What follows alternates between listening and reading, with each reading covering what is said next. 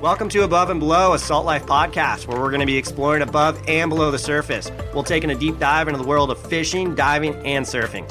Every week, we're going to sit down with experts to learn more about them and get their freshest, hottest takes on all things salty. All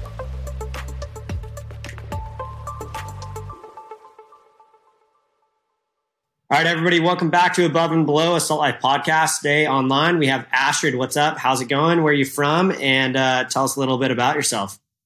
Hey guys, I'm Astrid, and I was born in Peru to start. I was raised in New York, and I currently live in Islamorada, Florida.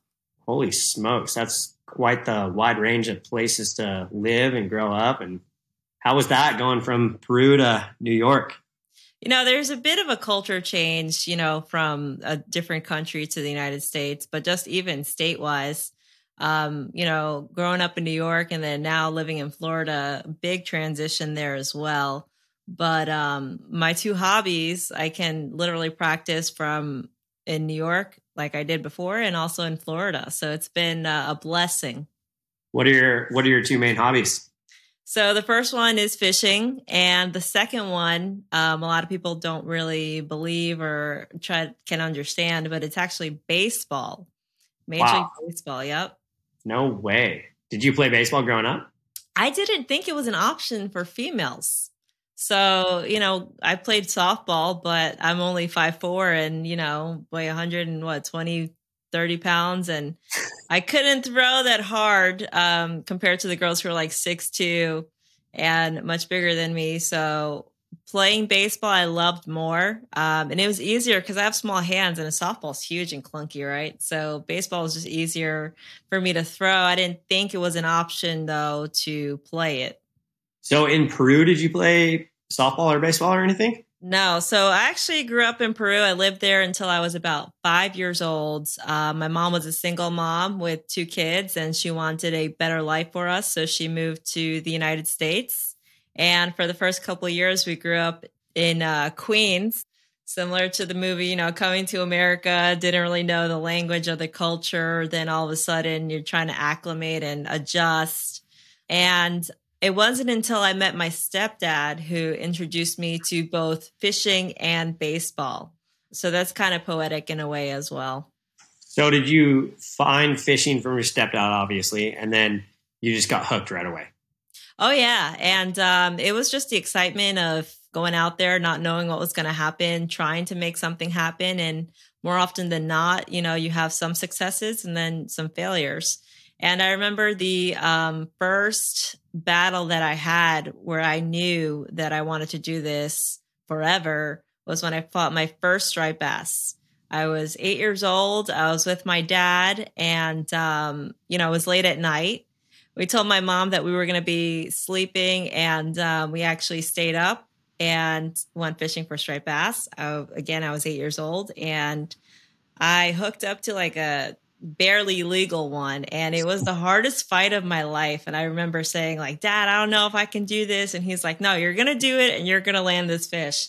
And i did. And although it was um, very strenuous and stressful for a short amount of time the feeling of accomplishment is just what made me fall in love with the sport you know that is the best part of fishing is putting in the work not knowing if it's going to happen and going through the battles. And when you finally get it done, it is such a fulfilling feeling.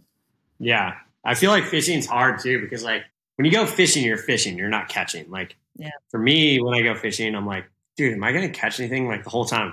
But then once you catch a fish, you're like, oh my God, this is so sick. You're getting oh, yeah. so up. So rad. And the plan sometimes you set out a plan and sometimes you know it doesn't happen because um, sometimes they're just not in the mood. And that's just how fish operate. And people don't realize that because my fiance that we'll get to that eventually but fiance being a charter captain some days you know the fish work with him and some days they just don't. Yeah. That's how it is though. I mean that's fishing right? We can't just say hey we're going to catch fish for sure yeah exactly so how did you do you do competitions and stuff for fishing? So I don't really do a lot of competitions. I would love to get into it more. We did a couple up north for stripers when me and my dad got really serious about it. Um, but more right now is recreational. Um, started getting into diving for lobsters too, which is pretty cool. Yes. Yeah, that was fun. That's rad. Everyone's like, "You haven't done that yet." I'm like, "Yeah, you know, sooner than later." But it's it's awesome. Lobster diving so fun. So I'm in Mexico right now, and uh, we just went to this marina. We're gonna try to go fishing on Friday. We went to this marina, and we're like, "Hey, dude, like that jetty out there looks pretty good for lobster. Is there lobster in there?" He's like, "Oh yeah, dude. There's a bunch of people that lobster dive there, but." I'm pretty sure like the police hang out there and write tickets for people lobster diving there. I was like, ah, we'll just pay them off, whatever. Like, I'm a lobster dive here. Like, it looks so oh. sick. Oh God, that's awesome though. There, there got to be monsters down there too. For sure, yeah. The lobster season just opened up in California. We've been getting a bunch, but when's lobster season for you? So mini season is insane down here. And it's like the last uh three, like the weekend of July and um, it's three days. It's a small little season just to open up, so like you know the lobsters are on barbated when the the season starts. But it's end of July. But just witnessing the amount of traffic that people come to the Keys for lobsters was insane this year because um, it's my first year living down here. So that was uh, it's like a give and take. Oh, I got to go to the grocery store, but it's like you know twenty minutes to go a mile. Um, yeah but it's it's cool to see like the different people that come down here from different countries, different states, just to um, dive for lobsters, which is pretty cool. So, do you live in the Keys? I do. Which Keys? Uh, the Islamorada Key. No way. Yep, right in the heart of the Keys. Do you ever tarpon fish? I have. Dude, I have. tarpon fishing so bad. Yeah. Um, my actually went tarpon fishing before I lived in Islamorada, and um, I have not. I was not successful landing about five of those until my fiance was like, "Okay, we're gonna catch a tarpon the right way," and he helped me land my first tarpon, which is mounted right up here. If you can kind of see it. Oh way! Yeah, it's huge.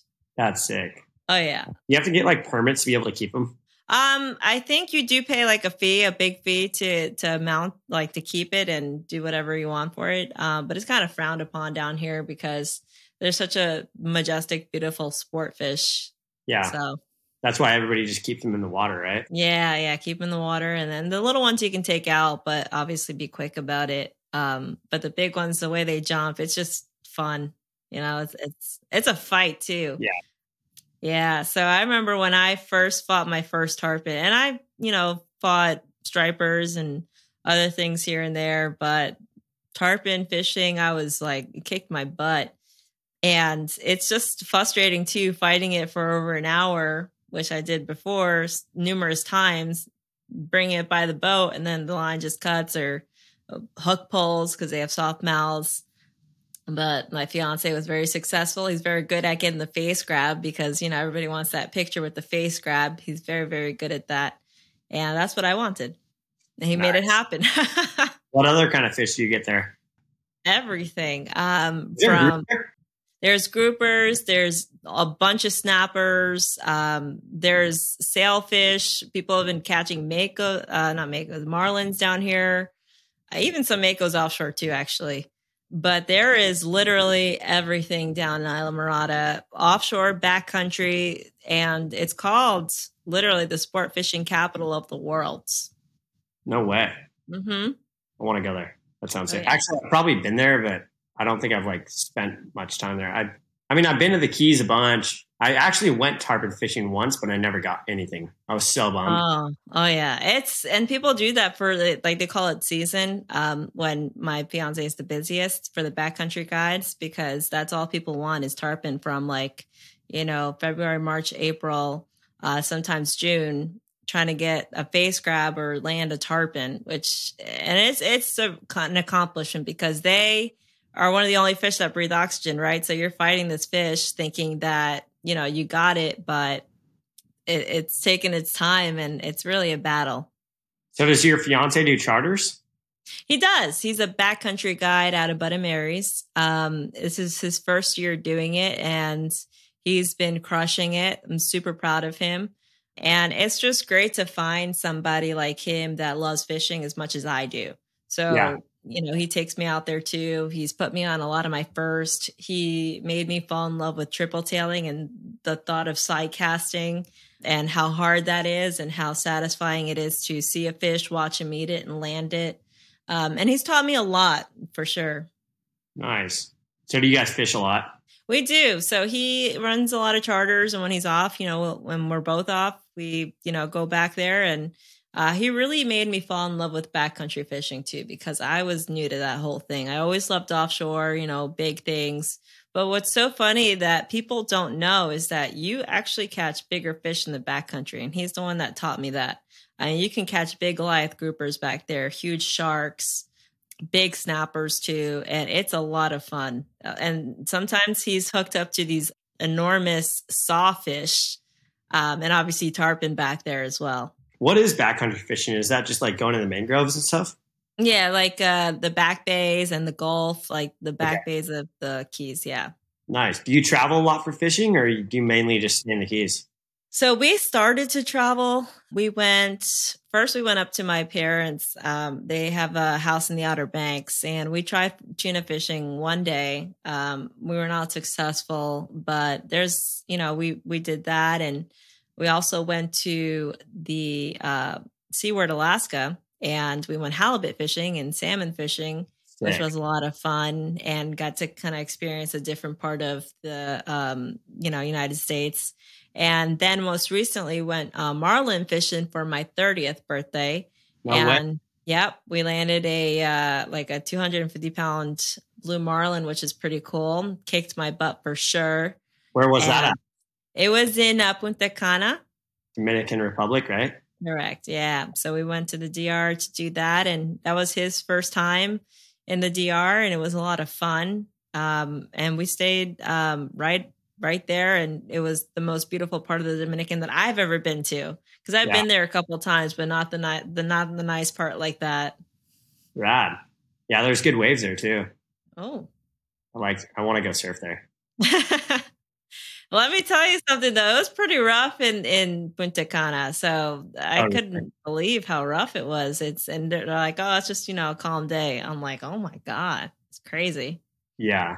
Dude, Alaska is so sick. I've been to Alaska. I fished in Alaska. I got some halibut and stuff.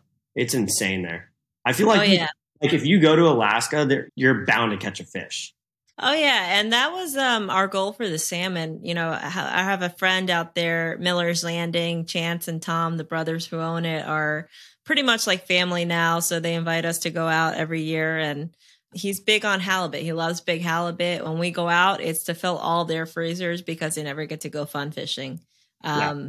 And he like, you're useful. You know, we'll go out and you'll catch a couple of halibuts. Um, and I actually did catch a hundred pound halibut on my first trip there, but Brandon wanted to catch a salmon on his little mini rod that he has.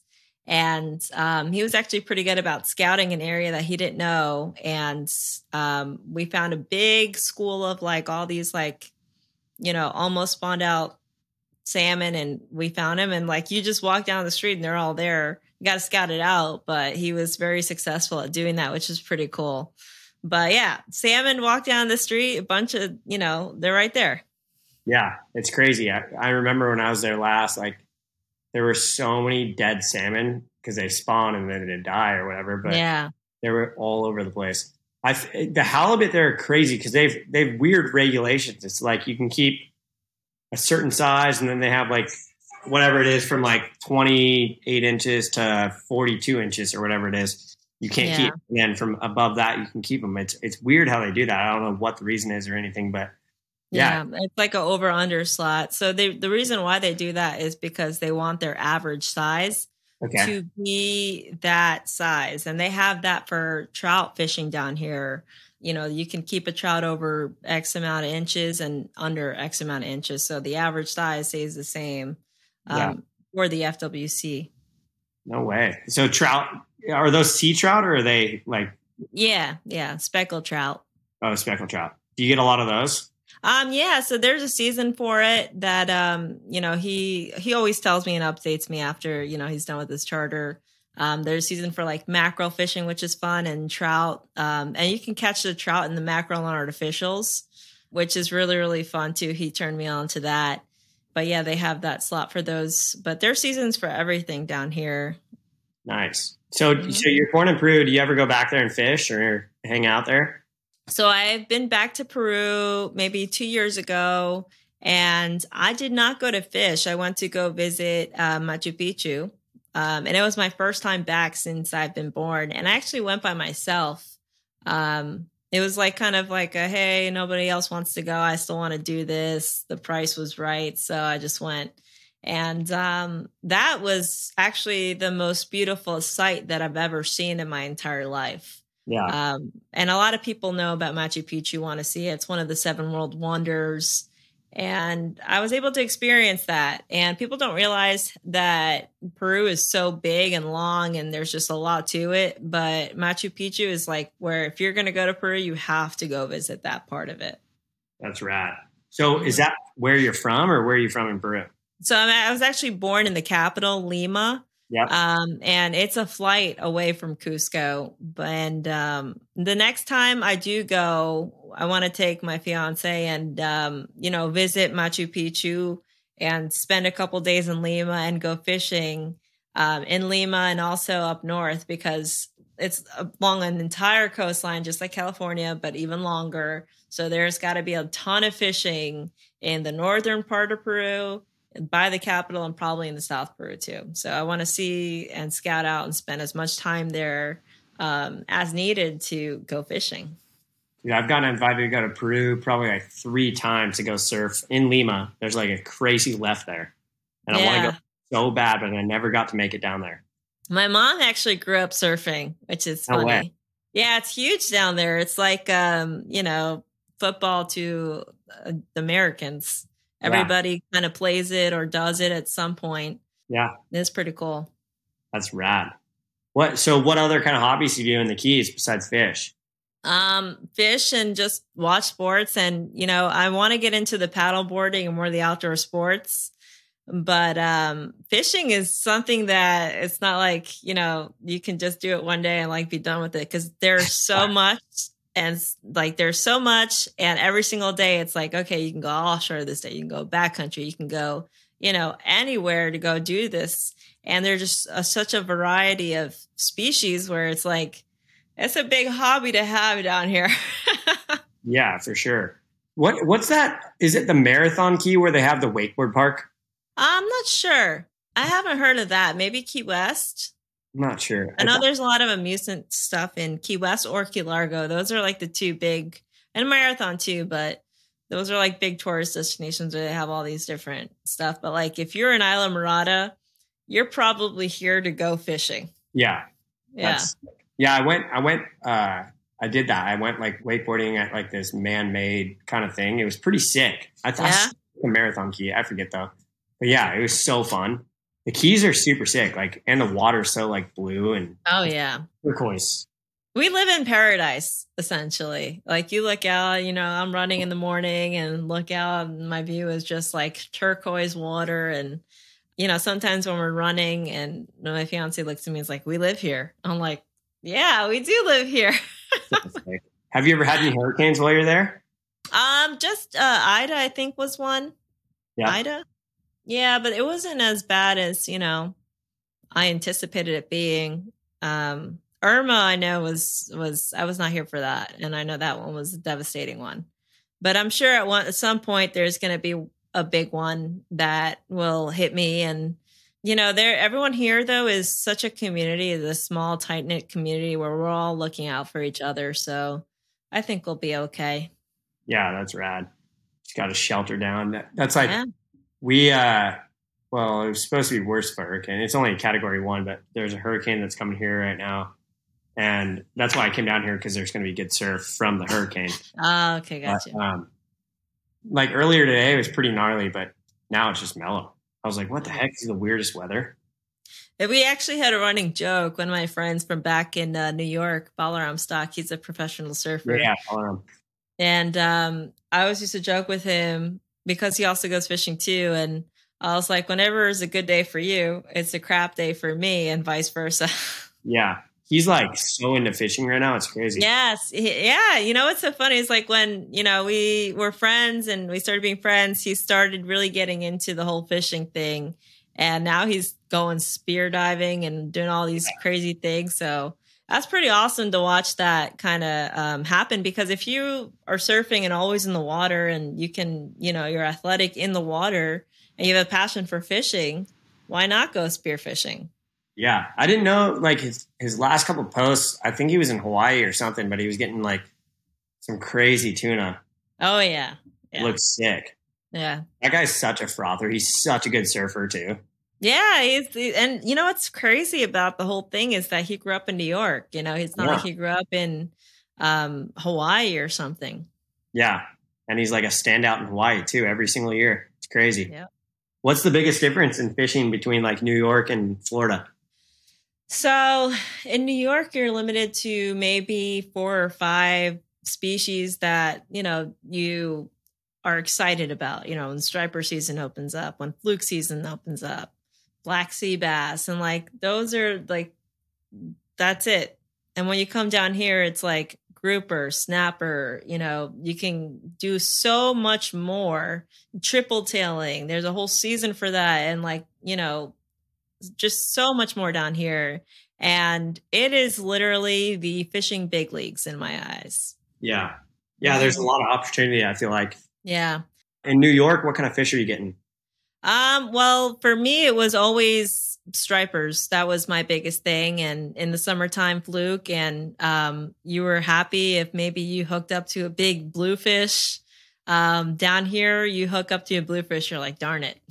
you know really? yeah it's just a it's and and i do i love striper fishing that's always going to have a special place in my heart because that's what made me start loving like and taking fishing professionally and more seriously um but down here is just a whole different ball game yeah yeah, but stripers, you know, we had to also change how we were catching stripers. We started trolling towards the later years because that's how you catch bigger striped bass. Nice. That's cool. Is there any fish on your bucket list that you haven't caught? Bluefin tuna. Uh, bluefin's sick. We just bluefin tuna. fishing probably like six times this year. It was so insane here in California. Oh, like, yeah. oh yeah, it was psycho. Like I saw foamers everywhere. It was the most insane thing I've ever seen in my life. And I feel like they're just coming here more than ever. Like it, oh yeah, of guys are like, oh yeah, I was never like that before, and now it's just crazy bluefin everywhere. Oh but yeah, it's super super hard to catch. And like, I feel like bluefin are so smart. Like they know if it's real bait, fake bait, if you have line in the water, like they just know. Yeah, yeah. And you like base your boat up to the, the to the foamers where all the bluefin are, and then you throw some throw some irons at them, and then all of a sudden they're just gone. They're like, oh, are you yeah. you? They just dove down. What the heck? I literally just got here. It's the weirdest thing. Yeah, I'm excited to really venture that. We tried last year, um, but I think we tried maybe a little bit too late. But this year, um, Brandon's coming with us and we are going to try again. My parents relocated from New York to the Outer Banks specifically for this reason. Um, you know, my dad's a big fisherman as well and he loves meat. He's a meat guy and he really wants to, you know, catch a bluefin and enjoy it. And I would love to just reel one in in like stand up gear and see if I can do it. I'll probably challenge myself to that. And that is a fish that we're trying to get in probably December. Um, and then next year, Cubera snapper fishing. Uh, my fiance caught like a 60 pounder and that was a big accomplishment. I just want like a maybe like a 30 pounder I'd be happy with or just one. Um, but those are really hard to catch. And he even told me, he's like, you want to practice, you know, reeling in a Cubera, go to US 1, which is our major highway, hook up to a motorcycle and try to reel that in. so I was like, oh, and that just pushes me to want to do it more though, you know? Yeah, that's rad. That's how bluefin are. Like we got a 150 or 160 pounder this year Ryder DeVoe gets like 250 pound plus tuna. I don't know how he's insane, yeah. but his brother Fisher's super into it and he, he uh, reels him in, but Ryder's like the craziest diver. Gets the craziest tuna. Cameron Kirkconnell gets 200 plus pound bluefin all the time. So I dove in the last trip. I dove in and tried to get some bluefin. But dude, it's so gnarly. Like it's scary. Like those things are oh, yeah. huge. But oh, it's yeah. Like, whatever. Like give me a rod and reel. I'll I'll reel in a 300 pounder if you want me to. It's sick. Like yeah, that's my goal. That's definitely the goal. And uh, just seeing their colors. You know, I've been very fortunate though in the past couple of years catching swordfish with Nick Stanczyk and um, a marlin with my fiance in the DR. And I'm pretty confident that in the near future we could get a bluefin. If not this year, the next year. You know, we're going to keep trying till it happens. You'll get yeah. one. Sure. They're so sick. They're, they're amazing fish. They really are. Yellowfin, bluefin, that whole entire species of tuna is just insane. Oh, yeah. Do you have any tropical destinations that you want to go to that you haven't been to? Um, tropical destinations. Um, well, going to the DR, you know, we just did. Um, Cabo, I know they say has really good fishing over there, Cabo, and um, you know, for our honeymoon, we we plan to go to the Seychelles Islands. Wow. Um, and you know, it was his idea. He was telling me about it. You know, it's like you know near Madagascar or somewhere over there, and yep. I was like, as long as we have like a safari day, Okay, yeah. like if we're gonna go to that part of the world, let's you have to see like all the safari, everything. Got to have the whole experience. Yeah. But you catch crazy fish in the flats over there, and really colorful, big ones too. So um, that's probably our dream destination right there. Yeah, that's rad. So you're the outdoors girl. Do you like to cook and stuff when you catch good fish? Yeah, so we um we're starting to really do those um kind of videos and stuff and uh, I'm I love cooking. You know, we're a big Hell's Kitchen fan. You know, we just started getting into it. Um, big Gordon Ramsay fan, fan um, big Gordon Ramsay fan, and just listening to see how he seasons everything. We're trying to mix all that into you know our recipes. Um, but yeah, we love cooking. That's rad. Cooking's so hard. I feel like cooking's like the worst thing I'm at the worst really thing I can do. Like, yeah, even even like sashimi with like you know thin slices of avocado. So that's good. I can make super good poke bowls, and that's about it. Oh, that's that's good. That's a good start. You know, a little sashimi, then you start rolling up the sushi, and then you have three, you know, beautiful dishes right there. Absolutely. What's your favorite fish to eat? Um, triple tail. What is that? So um, it's like this really ugly looking fish with hard skeleton type armor. It's not even skeleton, it's just really hard armor. My fiance is obsessed with catching these, and I was like, "What's the big deal?" And then he took me on my first trip, and I was like, "This is amazing." You know, just sight casting for big ones and how much strength they have for just like a you know petite fish. Yeah. Um, they just pull drag and it's so much fun to just you know, see them because they kind of float like, um, try to be like debris. They disguise debris in the backcountry. In the offshore, they hang out by like, you know, floating pallets or whatever. We catch them in the backcountry though, but it's so fun to see them kind of disguise themselves. You see them, cast at them. They're looking at your bait. They they're they want to eat it. They grab it and then they fight. And it's just a whole fun experience. And they taste delicious. And the other hard part is seeing them from where you are because he can see them from like, you know, miles away. And he's like, look at that triple tail over there. I'm like, where? But he's very good at that. And that's one of my favorite fishes to catch and eat. That's rad. I've never heard of that and I've never tasted it, but sounds very. It's really good. People say that it's like triple tail or hogfish is like very, very close. Yeah. Really? Mm-hmm. Wow. So you have quite the schooling behind you. Did you go to Harvard?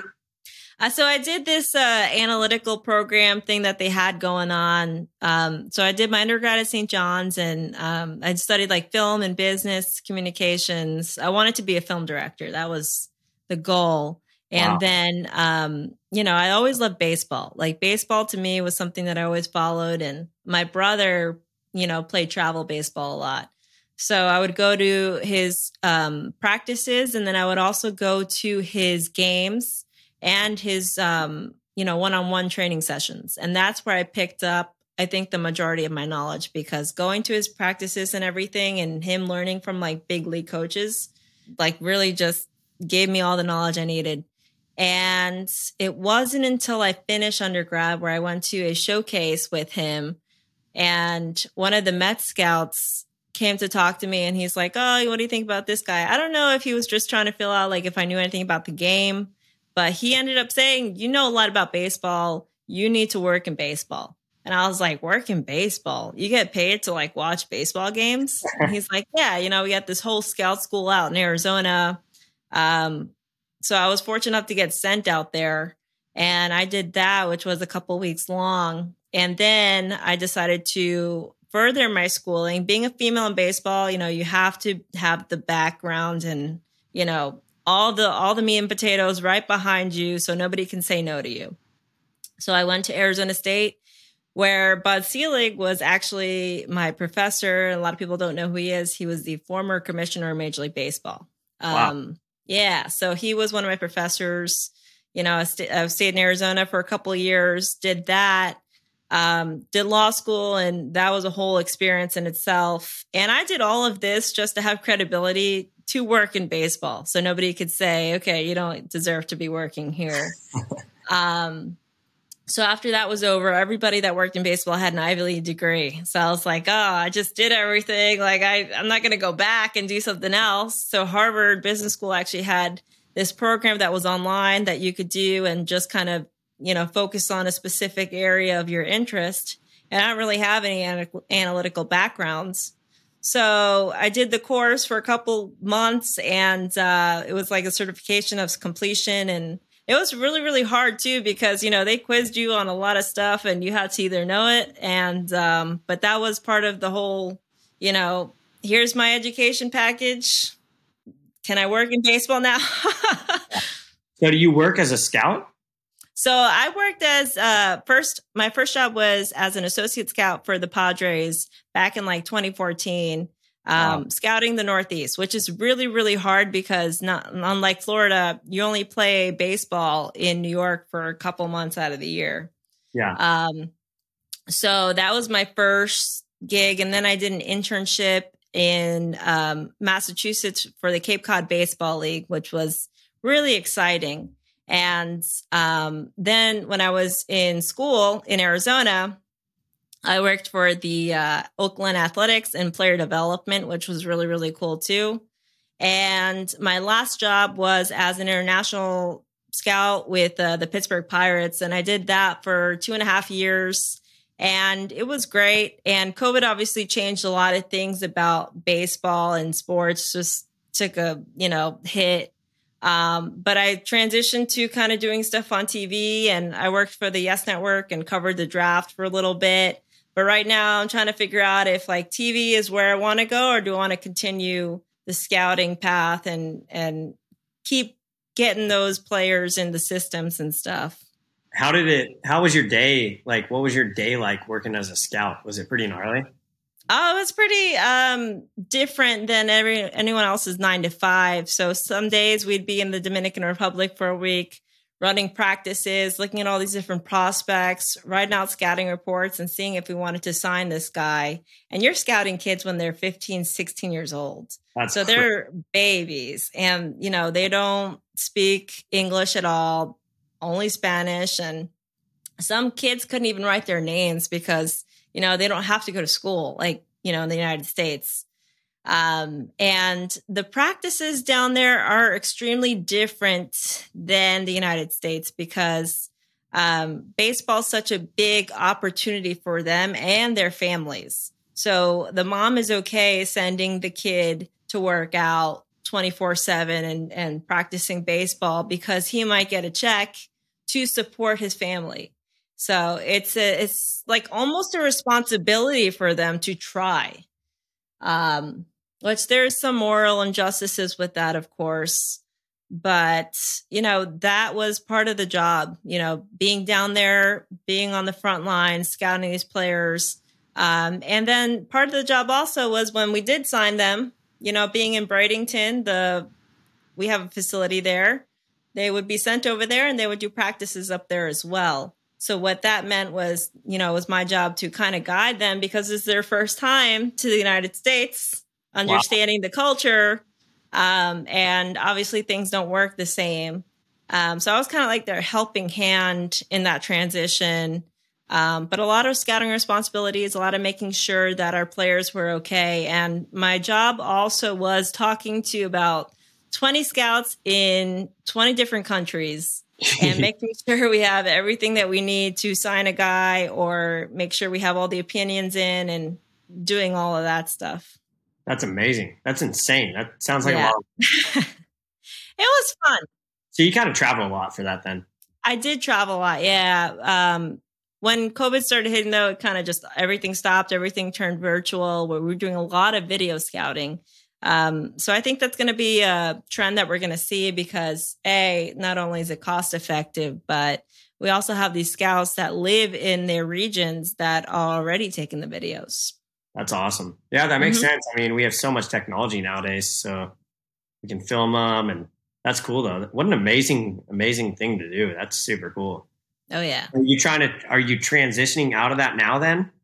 So I'm still trying to decide if I want to go back into that role or if I want to just stick to the TV stuff. Um, you know, it, it's something that I have to ask myself. Living in Islamorada, what yeah. exactly is feasible? Um, what is the best you know, balance essentially, because that's what COVID taught me. You know, you can dedicate your life to something, but you know, I think a lot of people understood how important home life was during COVID and that they could do almost everything from home. Absolutely.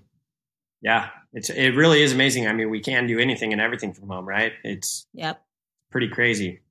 Just be happy and have a good time and you can do it from home, then that's great. Of course.